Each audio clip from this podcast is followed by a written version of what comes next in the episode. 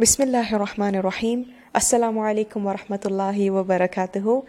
Rabbi shrahli sadri wa yassirli amri wa hlul luqtatam min lisani qawli. Welcome back to my fourth episode. I hope you're all doing great inshallah.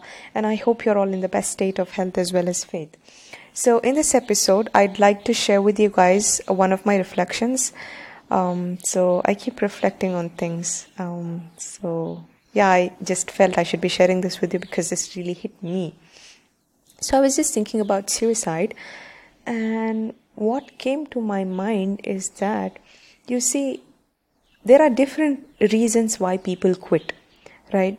Some of them quit because of money, some of them quit because of the loss of their loved ones, some of them quit because of divorce, some of them quit because of depression, and so many other reasons. But I found one thing common in all of these reasons, and that is that these are temporary by nature.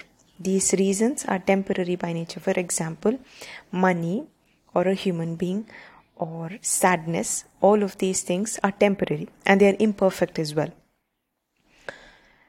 And so then I kept thinking and I realized okay, why is it that somebody suicides for this particular reason? For example, let's say um, T, okay? T suicides because of money, okay? Because he's uh, now broke and so he decides to quit his life. So I thought, why is it that T is, you know, quitting for this specific reason? Because he's broke, because of money. So many other things are going wrong as well. Everybody has, you know, different tests. So he must have gone through other tests as well. But why is it that this is the primary reason why he quit?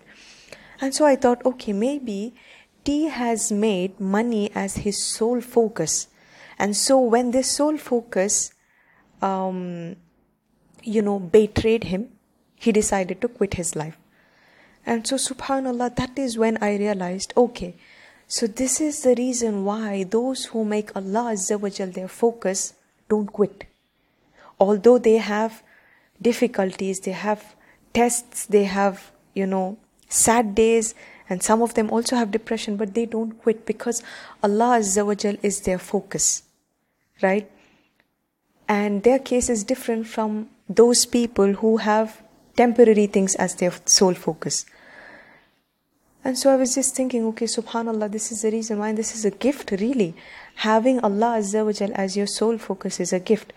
And those people who make Allah Azza wa Jal their sole focus, they also know that Allah Azza wa Jal will never leave them. He is the everlasting. He is never going, going to betray them. He is never going to, you know, uh, deceive them, you know, just making us trust him and he's not going to give anything as a reward. He is never going to, they know that he is never going to do this. And so that is the reason why most of them, those who make Allah Azza wa Jal their focus, they don't quit. Even if somebody says that they have made Allah Azza wa Jal their focus and they suicided, this means that they have never known who Allah is. Because those who know Allah know that He will never break His promise and He will fulfill His promise. So I ask you as well as myself to reflect on ourselves to see what is our focus. Do we really focus on Allah Azza wa Jal? Because anything other than Allah is our focus. Anything other than Allah is, of course, temporary. So, any of these things we focus, it will lead us to quit our life or the least is have a depressed life. So, I ask you as well as myself to reflect on ourselves. And I also um, want you and I to make Allah Azza our sole focus because anything other than Allah becomes our focus is a disgrace in this life, which leads to suicide. That is itself a disgrace, as well as the next.